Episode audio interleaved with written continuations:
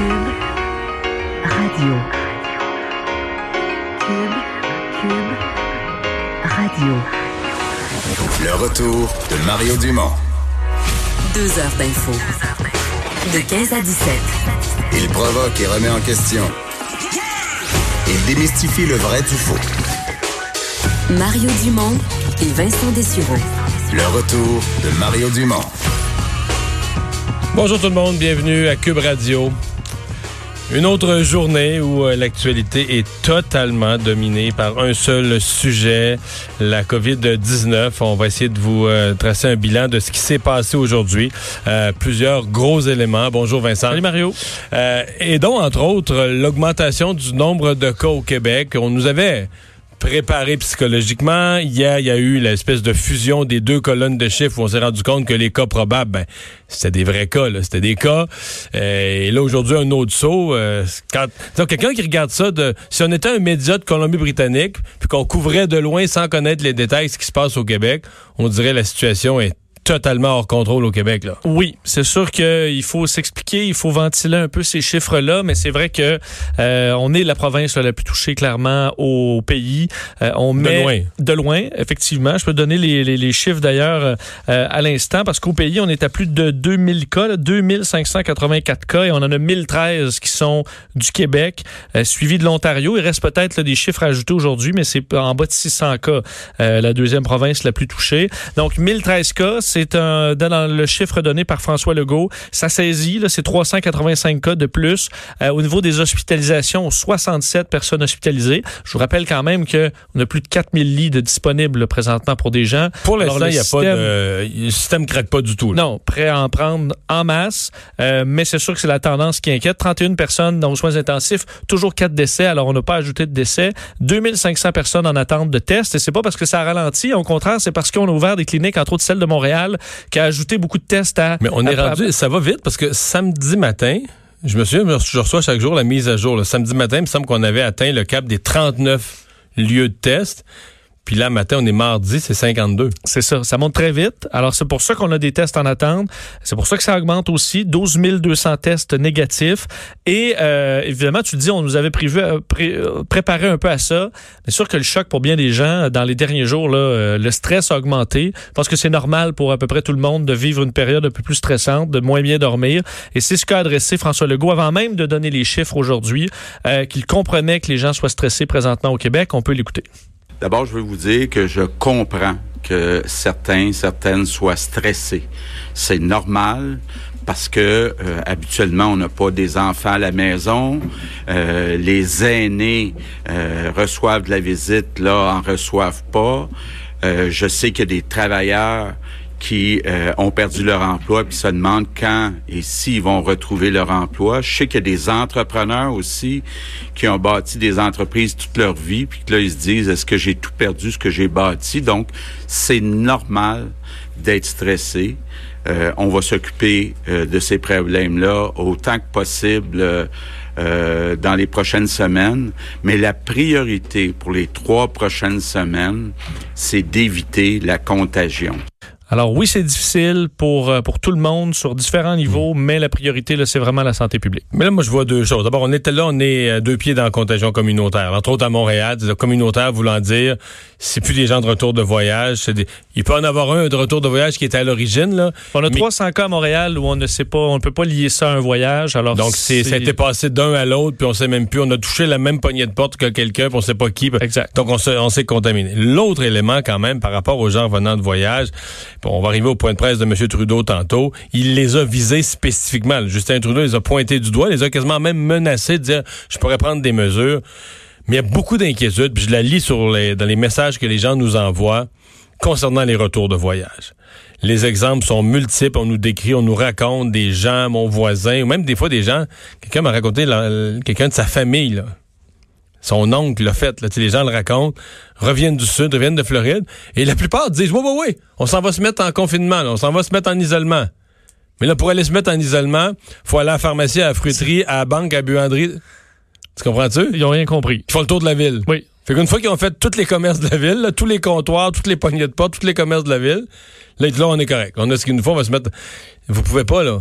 C'est direct dans la maison La porte, puis après ça, vous On va aller vous livrer des choses. Vous trouvez du monde pour vous livrer, de la famille, des amis, les voisins, vous les leur téléphonez pour qu'ils fassent livrer de l'essentiel, vous commandez des restaurants qui livrent, on s'en fout. Vous passez de l'aéroport à chez vous, puis vous ressortez dans deux semaines. Point. Oui. C'est aussi clair que ça. Mais il y en a qui le font, clairement.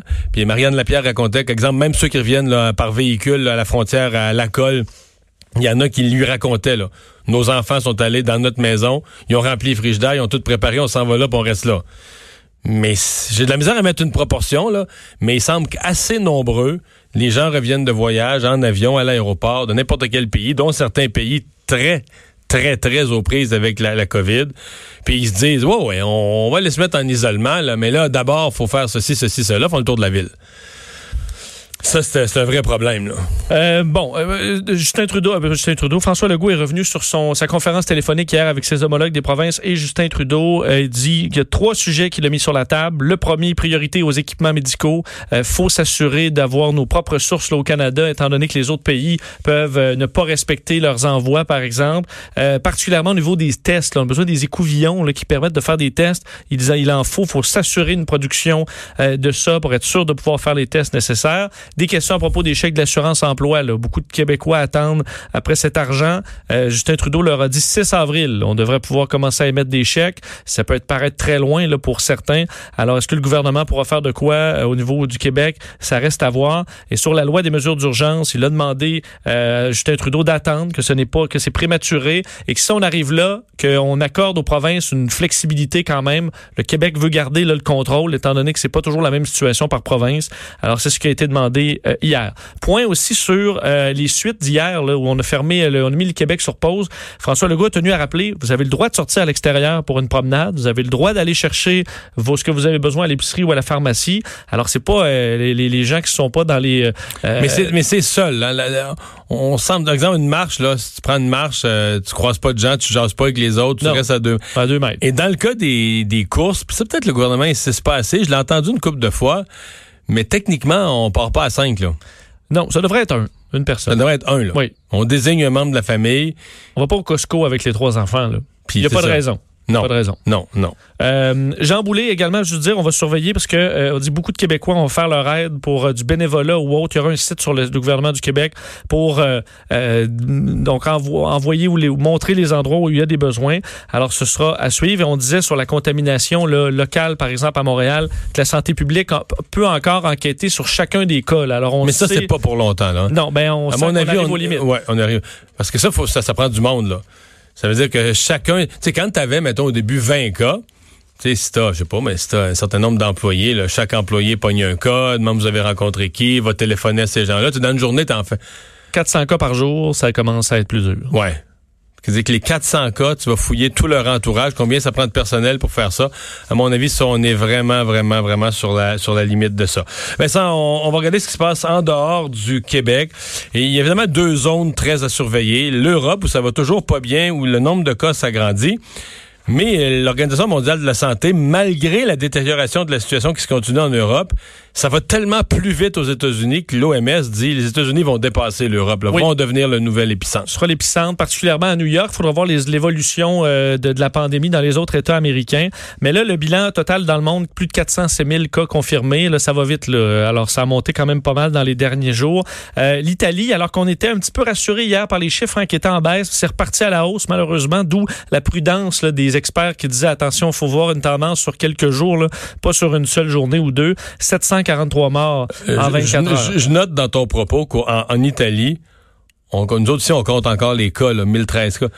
En Italie, on, on suit de moins en moins le nombre de cas. là. On va y aller avec le nombre de morts. On suit le nombre de décès. Absolument. ça, Même là. si on en ajoute des 5-6 000 cas par, euh, par jour, euh, vraiment le, le désastre humain, euh, on le voit tous les jours avec le nombre de, de décès. Et tu parlais de New York, là, euh, Andrew Cuomo, le, le gouverneur de l'État de New York, qui disait présentement le cas, les cas doublent à tous les trois jours euh, et euh, la situation qui est de plus en plus difficile. On a besoin euh, d'au moins 20 000 là, euh, donc, euh, machines d'assistance respiratoire le plus rapidement possible. On va tester sur des, euh, des patients de différents cocktails thérapeutiques, avec entre autres la chloroquine, là, mais d'autres euh, de- d'autres médicaments qu'on connaît pour voir si ça fait effet des dons de plasma également de gens qui s'en sont remis. Euh, alors que Donald Trump ben, fait toujours planer une réouverture aux États-Unis, euh, disant qu'une plus que jamais aujourd'hui. là. Oui, parce qu'il a entre autres parlé, mais sur les réseaux sociaux, oui, mais même euh, dans des entrevues là où il dit qu'une grave récession pourrait faire plus de victimes que euh, la maladie elle-même. Sûr qu'on euh, ne voit pas la récession euh, faire sortir des cadavres en Italie euh, par des camions militaires. Là. Présentement, c'est la COVID-19 là, qui fait des morts, mais euh, on sait Donald Trump se questionne, est-ce que euh, enfin, il a peur que ça détruise le pays carrément, Parce un confinement présentement, il y a à peu près un tiers, là, 100 quelques millions, sur 300 millions aux États-Unis, 300 quelques millions, il y en a 100 quelques, à peu près le tiers qui est en, en- en confinement. Et le président trouve ça trop, il dit qu'il veut qu'à part que le plus gros de ça soit levé. Je sais pas. Je, je Ben, sais pas. que- ben, C'est que moi, j'entends quand, quand même ce discours-là de certains qui disent, ben non, mais là, on va pas tuer l'économie, euh, il y a des gens qui vont mourir à m'amener, mais tu sais, tu t'as même montré de certaines images là, de, de l'Espagne ou qu'on voit de l'Italie. Puis on se dit, je comprends les gens disent, OK, parfait, ben on, on y va pour l'économie, puis il y aura des morts, puis on va vivre avec. Mais on va vivre avec jus- jusqu'à ce que ce soit votre grand-mère qui meurt tout seul, euh, qu'on on jette son corps euh, dans une fosse commune. À, à un moment donné, je sais pas à quel point... L'opinion publique va dire, là, euh, C'est assez. Mais là, on va avoir relâché Tu le vas- gaz trop vite. là, tu vas tuer les deux. Là. Tu, vas, tu, Ouais. vas, tout- tu vas être obligé de tuer l'économie pareil. Puis tu vas avoir tué un million de personnes. C'est ça.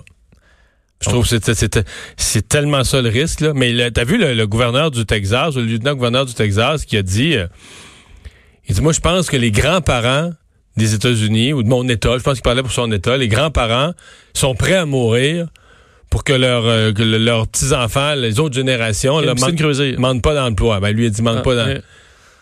mais je suis Pas pas sûr. Je ferais un, son- je ferais un référendum là-dessus, moi, là.